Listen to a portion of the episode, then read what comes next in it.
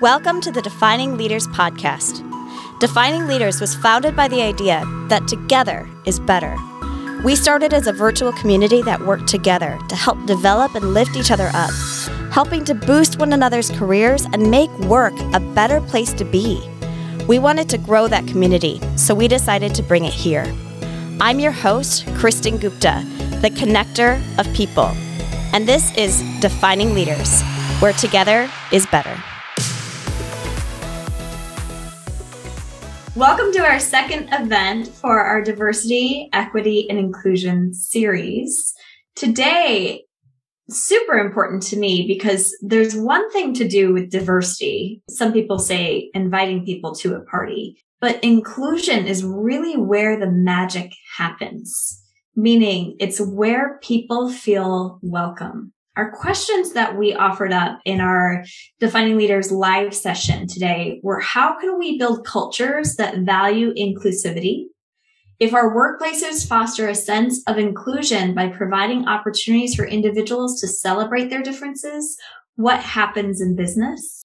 And then we also asked the question of what can we do as individuals to be more inclusive? And this is one of my favorite things about defining leaders is we realize and recognize that we are all leaders in our current state, regardless of title. So we all have an opportunity to have our own little drop in the pond or drop, drop in the ocean to make a difference to those around us. So I'm joined today by Sarah Deacon and Jonathan Hyder. Hello, how are you? Hi, Kristin. How are you doing? Good. So good to have you again, Sarah and Jonathan. So great to have you as well. Happy to be here, Kristin. Jonathan, I know we've had several conversations around this topic, and this is like your pride and joy, something you're very passionate about. So, very much looking forward to our podcast conversation. For our listeners listening in today, please remember that these are things that you can do too, and maybe ask yourself some of these personal questions that we've asked as well about how can you build a more inclusive culture whether or not your company has an inclusive culture how can you be more inclusive to those around you too? So what were your thoughts or what were your takeaways from our conversation today that you'd like to share I, I enjoyed our dis- our discussion today because it it went beyond diversity, which we touched on last week. I'm not sure what the podcast was like from last week, but it went beyond diversity and into that, like you were saying at the beginning, that feeling that I am welcome here, I matter to the this group, to this this collection of individual people, and we, my small group, ended up talking about things like including people who are different ages or who have different personality types show up. So I really like that we went beyond just diversity into, well, how does each person experience a level of inclusion, whether they are of a minority group or not? Right one of the things that somebody said in the group that really stuck out to me, Sarah, and I'm sure many of us have heard us heard this before, but our hope is that we treat others the way they want to be treated, not necessarily the way we want to be treated, because it might be different what they want out of this because they came from a different culture, they came from a different background. So the first thing we have to do to be more inclusive is to understand how they want to be treated and not make assumptions a lot of diversity opportunities that fail are because we make assumptions that everyone wants to be treated the same. Absolutely. Instead of everyone wants to feel welcome. There's a difference between the two. Jonathan, what were your thoughts on today?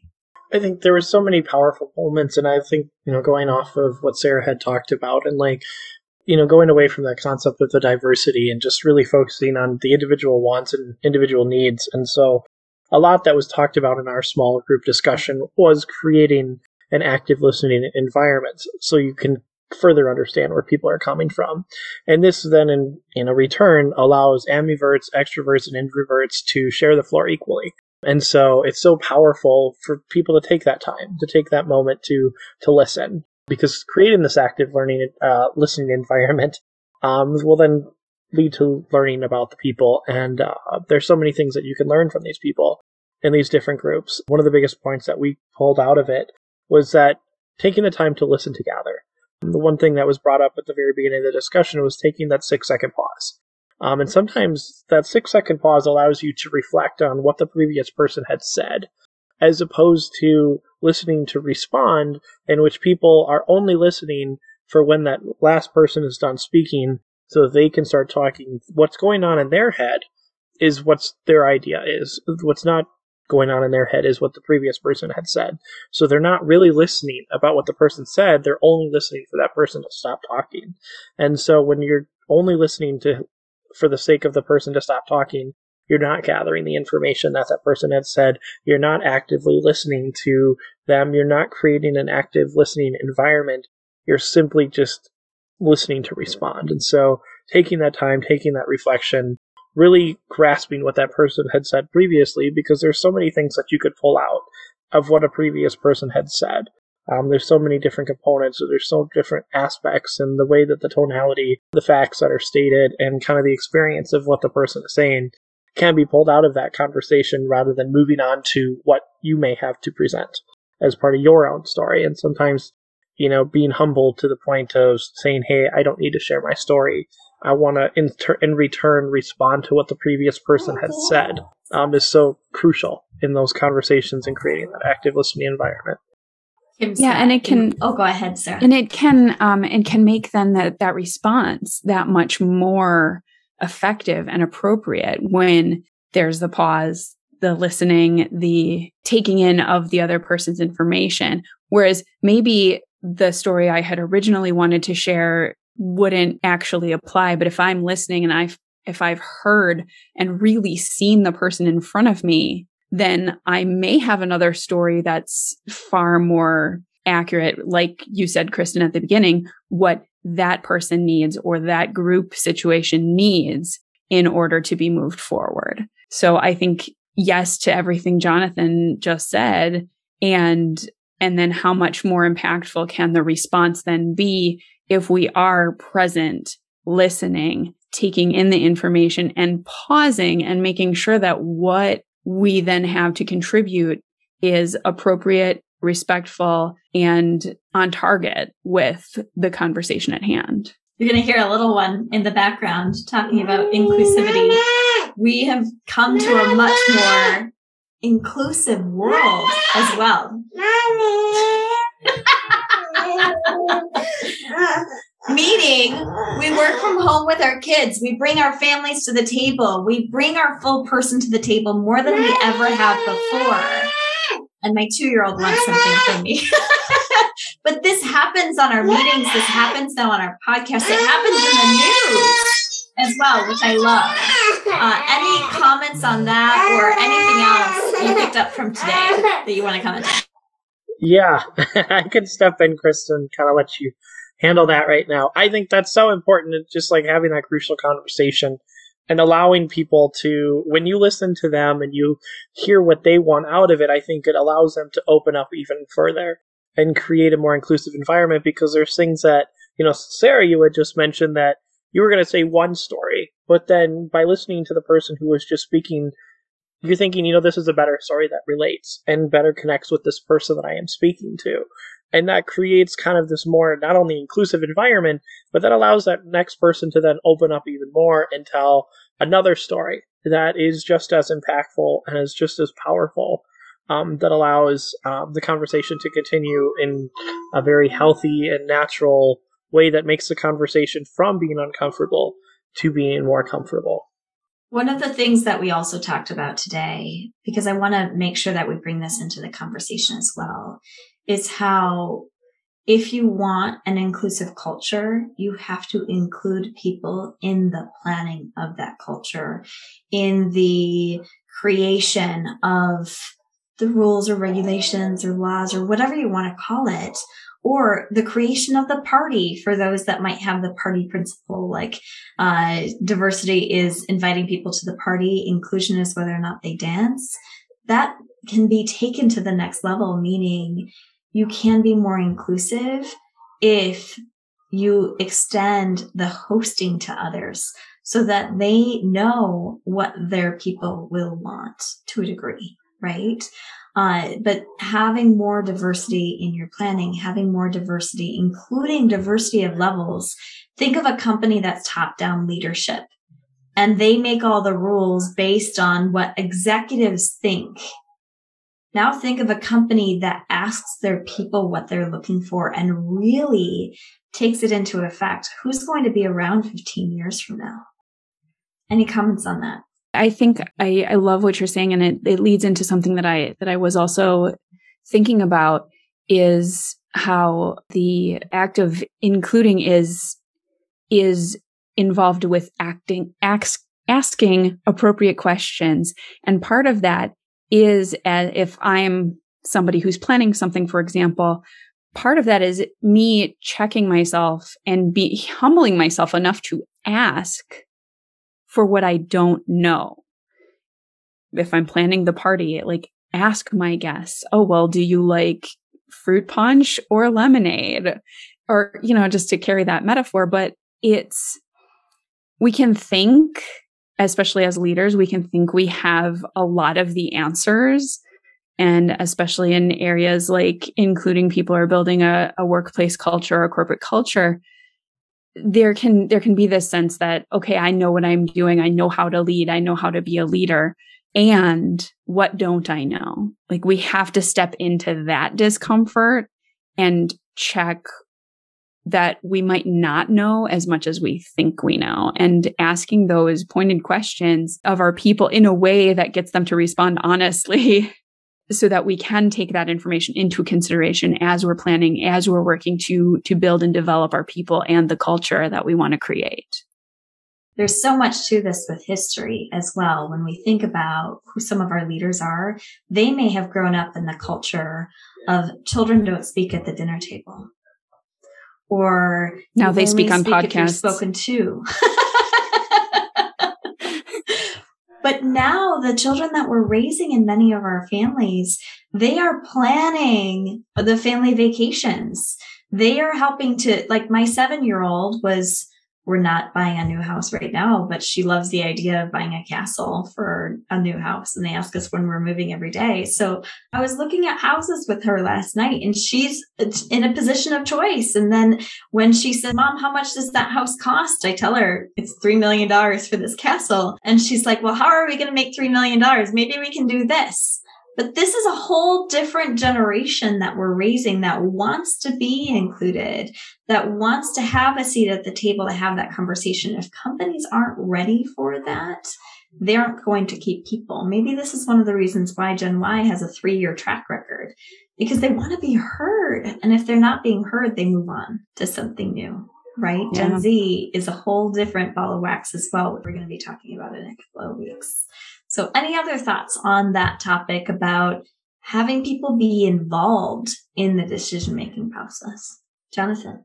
Well, I think you touched on a big point is the importance of not only the now, but the importance of the future. And I think that is a big point that was mentioned in a couple different discussion groups at the end was the importance of yes, you need to make decisions now, but also know that you know who's going to be there in five years, who's going to be there in ten years, who's going to be there in fifteen years and to understand kind of the shift and not only the shift in the employees but also the shift in the generations that you understand that you know uh, that maybe gen x is in power right now at a, at a company or an organization but give you know five ten years then it'll be gen y give another 10 years that's gen z.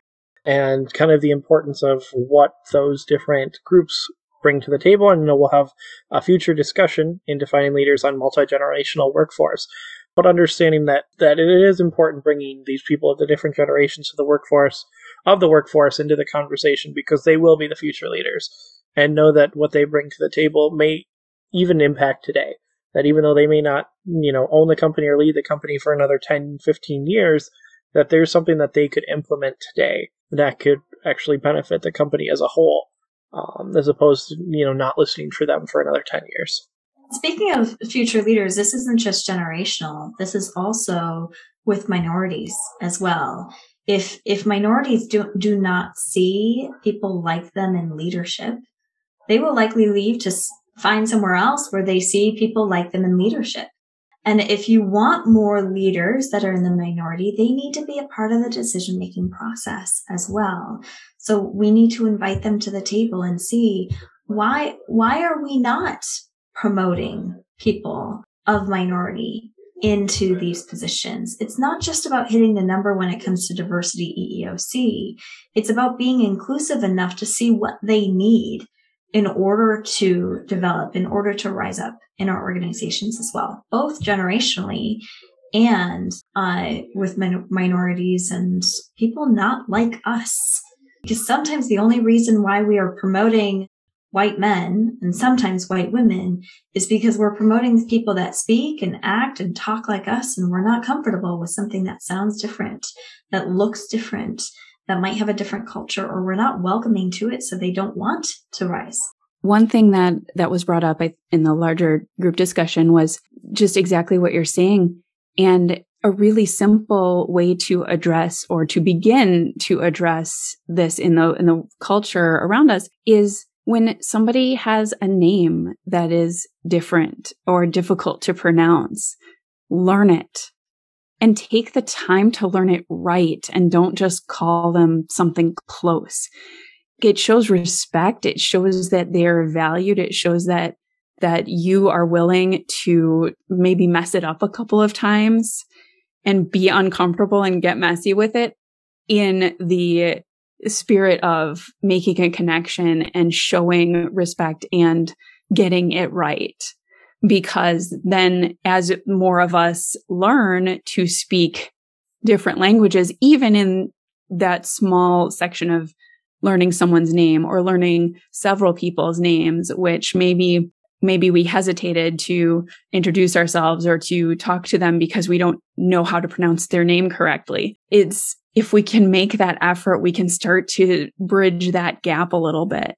I think that's that's something really important in our martial arts academy is proper use of names because the name is really where that connection begins, where people begin to feel included. And somebody else even eh, on the language thing, somebody else brought up that sometimes the corporate language can be a language barrier as well as a, a cultural language barrier where sometimes the corporate speak or business speak doesn't translate as well to newer team members or younger generations or things like that where sometimes you know those language barriers can cause issues with inclusivity or be feeling included with people. Absolutely. Jonathan anything to add to that? No i mean i think sarah you said it so eloquently. I, I really you know i think that's really the best way to stay it. And so I think it's, you know, taking that time to understand, um, you know, the person's background. And I think that better connects with the person, better feels that they are included, that you're taking the time to, you know, as simply as learning their name or simply knowing, you know, their backgrounds or their pronouns or whatever it might be, just showing that sign of respect right off the bat and showing that introduction, that first impressions that like, I see you, I hear you, and I support you. And I think that's just right off the bat having that conversation with them and opening those doors to say all those things. And I think, yeah, totally agree with that. So, one of the things that we focus on a lot in defining leaders as well, and this is really important when it comes to this topic, is that we are all leaders, meaning we all have an ability to make an impact, including on topics like these. Sometimes it can be easy to take a back seat and wait for these things to be improved or look at our company and say, my, my gosh, they're terrible at this. But what are we doing ourselves to make some of these changes to show others that we are inclusive or just to be inclusive ourselves? So I'm going to ask this question of our listeners and maybe have Sarah and Jonathan think about this too. What can you do to make, create a more inclusive culture, maybe in your own family or in yourself or in your smaller community? What can you do? Well, I'll I'll start with just uh, kind of what I said. I I do try to learn people's proper names, and I am willing to make a mess of it and tell people. I have young students, and I will say, "Hey, please don't. I know you're ten or whatever. Please don't be afraid to correct me if I mispronounce your name because I don't want to continually disrespect you by mispronouncing it because I haven't been corrected. So I, I do that with, with some of the, the students that I work with. And the other thing I just, I, I love what, what people said. And I, I totally agree with this. This is something I do is just staying curious and asking questions and understanding that I don't know as much as I think I know and apologizing when I get it wrong or when I overstep or it's just that humility. That's, that's what I, what I think I focus on to work on being inclusive with people and trying to be welcoming and, you know, just being a, a person of love in the world. Oh, I love that. Sent tingles down my neck there, Sarah, with the I am not the expert and I don't know everything, but I'm open to learning. This is one of the keys to inclusivity is being comfortable getting uncomfortable because we don't. The whole point of inclusion is getting to know something that we don't know, learning more about the other person. And for many of us, that's challenging because we don't like to be wrong. We don't like to not know, or at least we don't like to admit to it because we all have egos. So this is a mm-hmm. big component of inclusion is breaking down our own walls and breaking down our own barriers. Yeah, I, that was again, once again, very eloquent, Sarah. Thank you for that. I mean, one of my things right off the bat is, you know, when I introduce myself, um, to kind of understand them and get a little bit of a feel for them, and I always say, "Hey, I'm Jonathan Hyder, he, him pronouns. Nice to meet you." And then giving that person the opportunity to pronounce their name exactly they, the way they like to pronounce it, the way they feel is comfortable, and then to share their pronouns and any other information uh, that they feel is important for others to understand right off the bat. And so establishing that kind of breakdown of the barrier, establishing that relationship, establishing that conversation to remove the uncomfortableness right off the bat. So that cuts, puts the ball in their court to share who they are right off the bat and to have that conversation with them. And then, as obviously as Sarah said, we're never done learning. We're never done, um, you know, exploring and understanding and educating ourselves of different cultures and different backgrounds. And so, uh, one thing that's super important to understand is like just because you may be a minority group in one situation, you're still the majority in so many others. And so respecting that you're sometimes in the majority, sometimes you're in the minority, and to take the time to reflect on that and understand what that minority is, you know, educating you on and what you can learn from them as a whole. If you've never been in a room where there's more people not like you than people like you, you may not know what other people are going through. So put yourself in those uncomfortable situations as well. One thing that I find interesting with my relationship with my husband is when I go to temple, I go to the Hindu temple of Wisconsin with him. I am often the only white woman in the room, and there are five to 10 to 15 different languages being spoken that I don't know. So I know what it's like to not be the majority, but this also helps me to understand others a bit more and to be more inclusive when somebody else is in that situation and trying to make them feel welcome. By the way, I will say this about the Indian community is I do feel very welcome when I mm-hmm. go there, but it's a part of their overall culture. And this is the point is being welcome and being understanding that not everybody's the same and many of us are different and that's rich and that's beautiful and that's great. And the fact that people speak different languages, the fact that they look different, that they think different, that they, they go about the world differently than us. Let's learn from them because we will become richer for it.